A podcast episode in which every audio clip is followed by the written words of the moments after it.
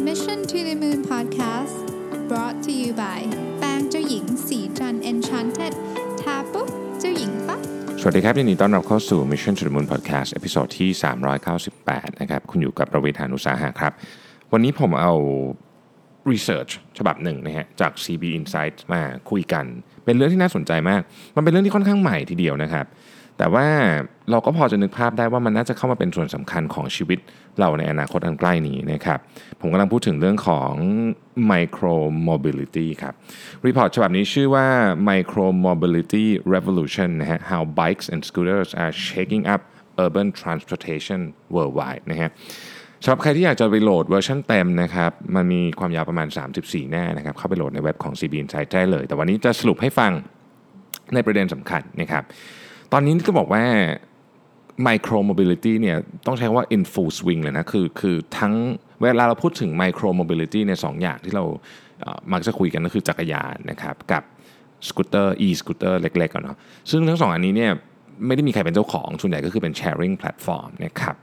คำว่า full swing นี่คือตอนนี้ในทุกทุกย่าน ของโลกนะครับทุกทุกเมืองใหญ่ทุกอะไรเนี่ยจะเห็นพวกนี้เยอะมากนะฮะแต่ก็อาจจะมีน้ำหนักแตกต่างกันไปในแต่ละพื้นที่เดี๋ยวจะเล่าให้ฟังว่าแต่ละพื้นที่เนี่ยมีความท้าทายมีความแตกต่างกันอย่างไรนะฮะวันก่อนที่ผมไปตรงทองหล่อก็ยังเห็นคนนักท่องเที่ยวใช้สกูตเตอร์อยู่เลย ซึ่งไม่แน่ใจเหมือนกันว่าเป็นของบริษัทไหนนะครับหรือตอนล่าสุดที่ผมไปที่ Web Summit ที่โปรตุเกสก็มีคนใช้สกูตเตอร์เยอะคือตอนนี้เวลาไปต่างประเทศจะเห็นสกูตเตอร์กับจักรยานที่เป็น sharing นี่เยอะมากนะครับ ประเด็นสำคัญอยู่ตรงนี้ฮะในระบบ Public Transportation ขนาดใหญ่ของเมืองที่มีความวุ่นวายแบบกรุงเทพแบบปารีสแบบลอนดอนอะไรพวกนี้เนี่ยสิ่งที่เป็นความท้าทายมากที่สุดนะครับไม่ใช่ระบบไม่ใช่แค่เพียงแต่ระบบโครงข่ายของการขนส่งมวลชนขนาดใหญ่คือรถไฟฟ้าอะไรพวกนี้แต่อีกอันหนึงที่ท้าทายมากก็คือเรื่องของ last mile ฮะหรือหรือที่เราเรียกว่ากิโลสุดท้าย โดยเฉพาะในเมืองที่มีการวางผังเมืองไม่ได้ดีมากแบบกรุงเทพ เพราะว่าอย่างกรุงเทพอย่างเงี้ยคุณลงรถรถไฟฟ้ามาแล้วไงต่อ เราใช้มอเตอร์ไซค์รับจ้าง เราใช้อะไรหลายอย่างมากกว่าจะไปถึงบ้านถูกไหมฮะนั่นนะคือ last mile นะฮะ micro mobility เนี่ยจะเข้ามาตอบโจทย์ตรงนี้ เพราะว่าตอนนี้เนี่ยคนย้ายเข้ามาในเมืองเยอะไอ้ last mile มันยิ่งยากเข้าไปใหญ่นะครับ last mile หรือกิโลสุดท้ายเนี่ยก็คือก็คือการเดินทางเข้าไปสู่ที่พักหรือหรือจุดหมายปลายทางของเราเนี่ยนะฮะ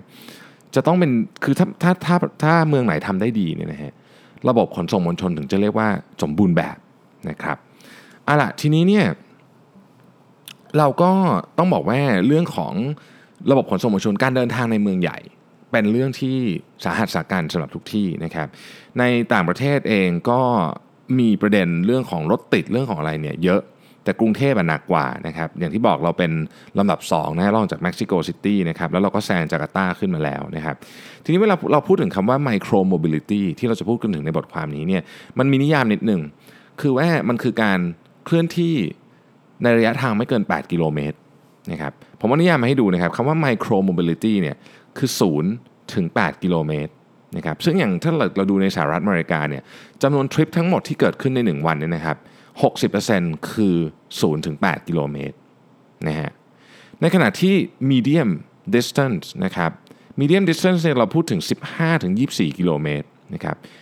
25%ของทริปที่เกิดขึ้นในสหรัฐเนี่ย อยู่ในหมวดนี้ 15-24 กิโลเมตรนะครับในขณะที่ long distance ก็คือมากกว่า 24 กิโลเมตรเนี่ยมีเพียง 15%เท่านั้นเองนะครับดังนั้นเราเลยบอกได้เลยว่าจำนวนทริปที่เกิดขึ้นเยอะที่สุดเนี่ยคือทริประยะสั้นนะครับ0ถึง 8 กิโลเมตร ในกรุงเทพเองก็คงจะตัวเลขอาจจะเยอะกว่านี้อีกนะครับยังไม่เคยมีใครจับนะ เพราะฉะนั้นเนี่ยตลาด micro mobility จึงใหญ่มากนะครับเขาคาดการณ์กันว่าเฉพาะในสหรัฐอย่างเดียวเนี่ยในปี 2030เนี่ยตลาดจะใหญ่ถึง 3 0 0แสนล้านเหรียญเลยทีเดียวนะฮะดังนั้นเนี่ยตอนนี้มี funding จำนวนมากคือเงินเนี่ยเข้าไปในสตาร์ทอัพใน micro mobility เนี่ยเยอะมากๆนะครับหลายพันล้านเหรียญแล้วนะครับที่เข้าไปในทั้ง Seed Round ทั้ง Series A ใน micro mobility เนี่ยผู้เล่นรายใหญ่ที่เราคุ้นชื่อก็คือ Bird กับ Lime เดี๋ยวจะเล่า 2 รายนี้ให้ฟัง แต่แม้แต่ Uber หรือ Lyft เองเนี่ยก็เข้ามา partner หรือเข้ามาเป็นผู้เล่นเองในตลาดนี้นะครับ Grab เองก็เริ่มทดลอง micro mobility ในเอเชียเราเช่นกันนะครับ ทีนี้นี่ต้องบอกว่าตลาดไหนใหญ่ที่สุดสำหรับ micro mobility นะครับ อันดับ 1 คือสหรัฐอเมริกานะฮะ อันดับ2เนี่ยคือยุโรป และอันดับ 3 คือจีนครับทีนี้ทำไมผมถึงบอกว่าเทรนด์เรื่อง micro mobility เนี่ยมันจะมันจะมันจะต้องเป็นเทรนด์ขนาดใหญ่ และคิดว่าจะอยู่ไปอีกนานนะครับ เราเราจะมีประชากรโลกเพิ่มขึ้นอีกเยอะประมาณเราอาจจะมีประชากรโลกถึง 10,000 ล้านคนได้นะในปี 2050 และที่สำคัญที่สุดเหมือนที่เราคุยกันมาตลอดก็คือคนจำนวนมากจะอยู่ในเมือง เพราะฉะนั้นเราจะทำยังไงให้ เซิร์ฟคนเหล่านี้ได้นะครับ เราจะมีปัญหาเยอะมากเลยเรื่องของรถติดเรื่องของอะไรหลาย ๆ อย่าง แต่ปัญหาหนึ่งที่ต้องเป็นปัญหาแน่นอนก็คือเรื่องของพลังงานนะครับ การเคลื่อนที่เนี่ยเอาคนหนึ่งคนนะครับเข้าไปนั่งในรถเคลื่อนที่ 1 ชั่วโมง ในช่วงเวลาที่รถติดเนี่ยใช้พลังงานเยอะขนาดไหน แล้วถ้าเกิดว่าเปรียบเทียบกับสกูตเตอร์ e สกูตเตอร์เนี่ยมันมันเปรียบเทียบกันได้ยังไงอะผมเปรียบเทียบอย่างนี้แล้วกันนะครับ สมมุติว่าพูดถึงพลังงาน 1 กิโลวัตต์อาวร์ซึ่งเป็นหน่วยวัดพลังงานที่เราใช้กันทั่วโลกเนี่ยนะครับ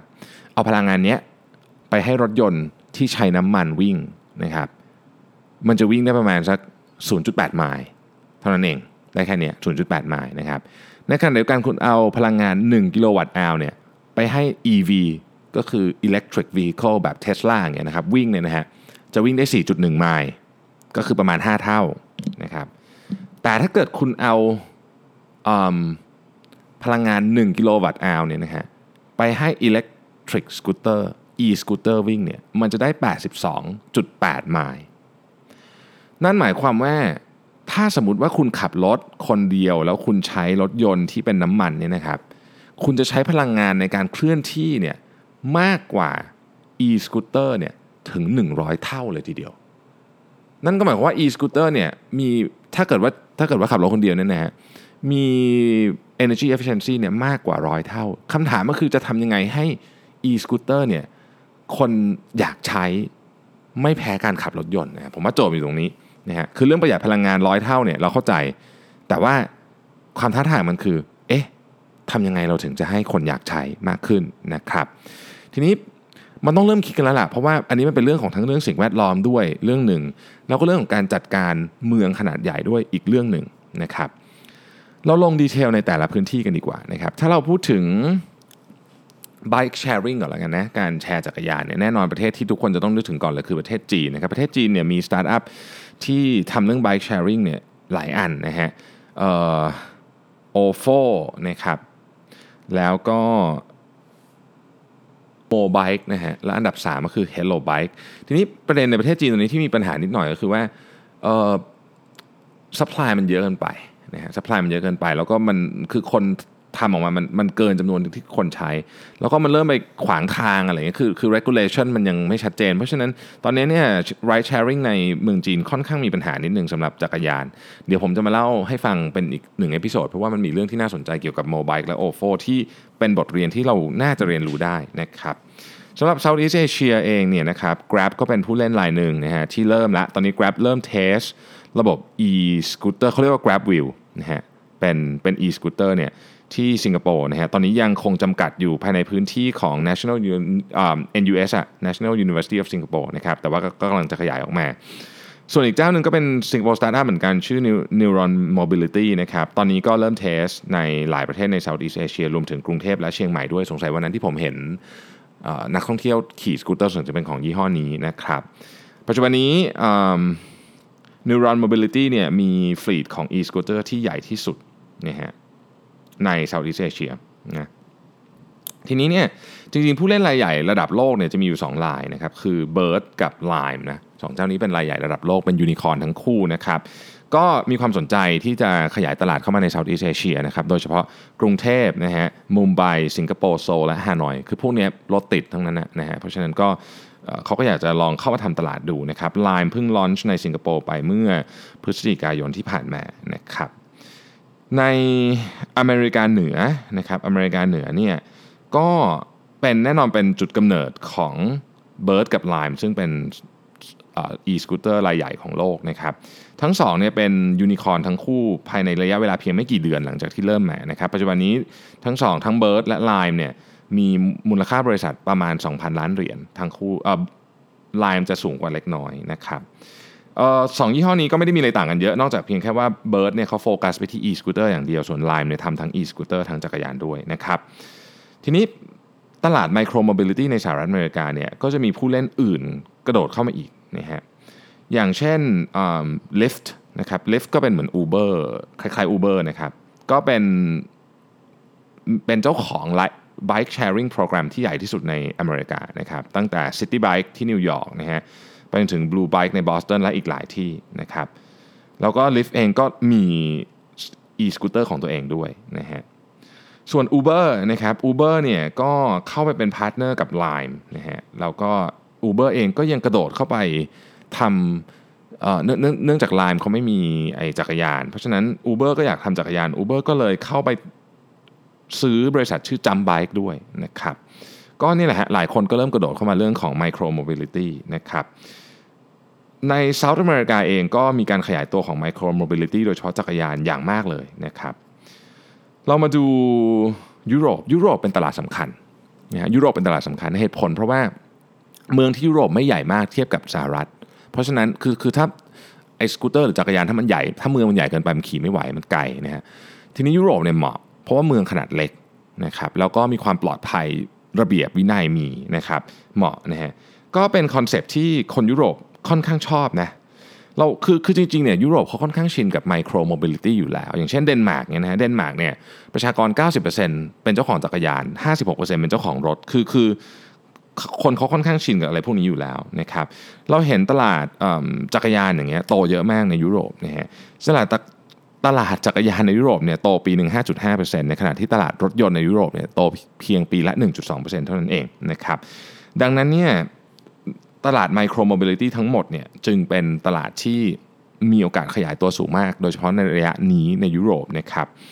เขาบอกเลยว่าปี 2019เนี่ยในยุโรปจะเป็นปีแห่งสกูตเตอร์ฮะคือตอนนี้เมืองใหญ่ๆหลายเมืองในยุโรปเนี่ยมีการใช้สกูตเตอร์เยอะขึ้นนะครับ My Taxi เนี่ยเป็นแท็กซี่แอป ที่ใหญ่ที่สุดเจ้าหนึ่งของยุโรปเลยนะฮะก็เริ่มมีโปรแกรม e-scooter แล้วนะครับไป launch ที่ลิสบอนนะครับแล้วก็ My Taxi เองจริงๆ ต้องบอกว่าเป็นบริษัทของ d e m l e r นะเพราะฉะนั้นก็ก็มีทุนหนานะครับไลน์เองก็มาแล้วนะฮะไลน์เองก็มาแล้วในยุโรปนะครับแล้วก็ Bird เองนะครับก็มาแล้วในยุโรปไลน์เนี่ยเป็นเป็นแอปท่องเที่ยวที่ที่ได้รับความนิยมสูงสุดใน ฝรั่งเศสเลยนะฮะในในในปีที่ผ่านมานะครับหลายหลายเมืองนะครับก็เริ่มใช้ e-scooter กันแล้วนะครับในยุโรปนะฮะแล้วก็เงินลงทุนก็เริ่มไหลมาเทมาต้องใช้คำนี้ เพราะว่าหลาย VC รู้สึกว่าเฮ้ยตลาดนี้มันไปได้นะครับทีนี้มันก็ไม่ใช่ว่าไม่มีความท้าทายเลยซะทีเดียวมันก็มีความท้าทายพอสมควรนะครับอันที่หนึ่งเนี่ยเรื่องของอินฟราสตรักเจอร์ของเมืองนะฮะอันนี้ไม่ต้องมองไกลเลยเอาเมืองไทยนี่แหละนะครับเมืองไทยเนี่ย ride sharing ของเมืองไทย ถ้าเรามีจักรยาน ถ้าเรามี e-scooter เนี่ยมันหมายถึงมันต้องมีที่มันวิ่งด้วยนะครับทีนี้จะวิ่งที่ไหนอะนะฮะbike lane เราก็ไม่มีถูกไหมฮะฟุตบาทก็ก็เป็นทางทางของคนเดิน คือมันไม่มีการจัดระบบที่ชัดเจนไม่เหมือนในยุโรปไม่ไม่เหมือนในโคเปนเฮเกนไม่เหมือนในอัมสเตอร์ดัมไม่เหมือนในปารีสอะไรแบบนี้คือแม้แต่ปารีสเองซึ่งซึ่ง ซึ่งผังเมืองเขาเก่ามากแล้วเนี่ยเขาก็ยังสามารถบริหารจัดการได้ดีประมาณหนึ่งอาจจะไม่ได้ดีที่สุดแต่ก็ดีประมาณหนึ่งนะครับดังนั้นเราจึงจึงมีปัญหาเรื่อง infrastructure ของเมืองซึ่งต้องปรับกันอีกเยอะ แต่ไม่ใช่เราคนเดียวที่มีปัญหาหลายเมืองที่อยากใช้นะครับ เช่นมุมไบอย่างเงี้ยก็มีปัญหาหลายเมืองในแอฟริกาก็มีปัญหานะครับมีปัญหาทั้งเรื่องของ infrastructure เองและมีปัญหาเรื่องความปลอดภัยด้วยนะฮะเรื่องของ profitability ของสตาร์ทอัพที่เข้ามาทำอันนี้ก็ ก็เหนื่อยเหมือนกันนะฮะอย่าง Ofo ของจีนเนี่ยซึ่งแบบใหญ่มากๆเนี่ยก็มีได้เงินลงทุนมามากมาย แต่ก็ยังไม่กำไรนะครับหรือว่า Bird เองเนี่ยก็ก็ก็ลำบาก gross gross profit margin ของของบริษัทอย่าง Bird เนี่ยแค่ 19%เอง gross profit margin นะครับซึ่งถือว่าน้อยมากนะฮะก็ยังต้องหาวิธีการทำกำไรกันต่อไปว่าจะทำยังไง แต่พวกนี้เนี่ยเดี๋ยวเดี๋ยวเขาก็จะมีวิธีการที่ที่จะหาวิธีได้นะฮะซึ่งซึ่งสตาร์ทอัพช่วงแรกก็จะเป็นแบบนี้เยอะ แต่ก็ไม่ได้หมายความว่าทุกคนจะรอดแล้วไปทำกำไรได้นะนะครับอันนี้ก็เป็นเรื่องหนึ่งที่น่าที่น่าเป็นห่วงเหมือนกัน แต่ผมว่าเรื่องต่อไปน่าเป็นห่วงกว่าคือ regulation นะคือโดยเฉพาะ e-scooter กับกับ bike sharing เนี่ยมันเป็นของที่ค่อนข้างใหม่นะครับเพราะฉะนั้นหลายที่ก็ยังไม่มีกฎหมายรองรับนะฮะแล้วอยู่ดีก็มีคนเข้ามาใช้เต็มไปหมดเลยเนี่ยตัวเมืองเองก็ก็งงๆเหมือนกันนะครับเพราะฉะนั้นตอนนี้อย่าง e-scooter เนี่ยมันก็มีความอันตรายเหมือนกันถ้าเกิดถ้าเกิดคนขี่ ไม่เก่งนะครับ ตอนนี้เมืองหลายเมืองก็เลยแบน e-scooter ไปแล้ว เช่นปารีสเป็นต้นนะครับ บาร์เซโลนาและอังกฤษ แต่ตอนนี้อังกฤษเนี่ยเขาเริ่มเจรจากับกับ Bird กับ Lime สองเจ้าใหญ่ของโลกเนี่ยนะครับ ที่จะแก้กฎหมายให้สามารถใช้ e-scooter ในเมืองได้นะอย่างที่บอก regulator เนี่ยมีผลกับกับของใหม่ๆเสมอทุกเรื่อง แล้วก็สิ่งสำคัญที่ผู้ประกอบการต้องทำก็คือต้องไปอธิบายให้ regulator เห็นภาพนะครับ คือเนี่ยเมืองใหญ่ๆเนี่ยยังไงมันหนีไม่พ้นหรอกเพราะอย่างที่บอก ถ้าเกิดเราใช้รถยนต์นะฮะใช้พลังงานมากกว่า 100 เท่าในการขนคนหนึ่งคน จากจุดหนึ่งไปอีกจุดหนึ่งแล้วอาจจะไม่เร็วกว่าด้วยซ้ำนะถ้าเกิดว่ามันเป็นเวลาที่เป็น rush hour นะฮะอีกอันหนึ่งที่เป็นความท้าทายของบริษัทที่ทำเรื่องพวกนี้ก็คือเรื่องของตัวฮาร์ดแวร์เองนะครับ คือต้องบอกว่ามันมีเรื่องของการขโมยการอะไรอย่างเงี้ยเยอะเหมือนกัน แล้วก็การ maintenance ฮาร์ดแวร์ก็ไม่ใช่เรื่องง่าย มันมีความท้าทายแต่ละพื้นที่นะครับบางพื้นที่ก็เป็นเรื่องของการถูกขโมยเยอะนะครับ อย่างเช่นในในฝรั่งเศสอย่างเงี้ยนะฮะมันมีเจ้าหนึ่งชื่อ Gobee Bike นะฮะเข้าไปทำปุ๊บเนี่ยก็ก็ปรากฏว่าจักรยานโดนขโมยเพียบเลยนะฮะเป็นพันๆคันก็เลยเลิกเลยนะฮะหรืออากาศก็เป็นอีกประเด็นหนึ่งที่น่าสนใจ อย่างในยุโรปตอนเหนือนะครับอากาศมันโหดมากนะครับบางทีสกูตเตอร์ธรรมดาไปนี่ อยู่ไม่ได้พังนะฮะพัง เพราะฉะนั้นเขาก็ต้องทำให้มันทนมากขึ้น ปรับสภาพเหมาะกับอากาศ แล้วสกูตเตอร์ที่ใช้ในอากาศที่หิมะตกเงี้ยลื่นเสร็จเกิดอุบัติเหตุขึ้นมาก็ยุ่งอีกนะฮะซึ่งเป็นเรื่องของเรื่องต่อไปคือ reliability และคือคือความน่าเชื่อถือของอุปกรณ์ที่ใช้เนี่ยก็เป็นประเด็นที่ที่น่าสนใจรวมถึงความรับผิดชอบของเจ้าของแพลตฟอร์มด้วยนะครับเพราะอันนี้อันนี้มันเป็นมันคือฮาร์ดแวร์ทั้งหมด เนี่ยมันเป็นของเจ้าของแพลตฟอร์มเนี่ยคือจักรยานอะไรพวกนี้มันเป็นของเจ้าของแพลตฟอร์ม เพราะฉะนั้นเอ่อมันก็เลยต้องต้องดูเรื่องนี้เหมือนกันนะครับทั้งหมดทั้งมวลนี้จะบอกว่า micromobility เนี่ยยังไงก็มาคือคือมันเป็นแบบยังไงมันก็มา แล้วก็อนาคตสดใสมากๆ เพราะว่าเทรนด์ทั้งหมดมันชี้ไปทางเนี้ยว่าเราไม่มีทางออกทางอื่นเราต้องทำแบบนี้ เพราะอย่างที่บอกครับว่าโครงสร้างของเมืองขนาดใหญ่นะฮะระบบการขนส่งเนี่ย เราพึ่ง last mile หรือกิโลสุดท้ายเนี่ยเยอะมากการเดินทางกิโลสุดท้ายถ้าทำได้ไม่ดีเนี่ยยังไงยังไงเนี่ยระบบขนส่งมวลชนก็ไม่มีทางสมบูรณ์ ขอบคุณที่ติดตาม Mission to the Moon Podcast นะครับสำหรับใครที่มีคำถามส่งเข้ามาได้นะครับ เดี๋ยวผมเออผมบินพรุ่งนี้นะฮะแต่ว่าเดี๋ยวจะไปเดี๋ยวเดี๋ยวผมเอาไมโครโฟนไปด้วยนะครับ แล้วพบกันใหม่ครับ สวัสดีครับสัสิเพราะความสดใสมีได้ทุกวัน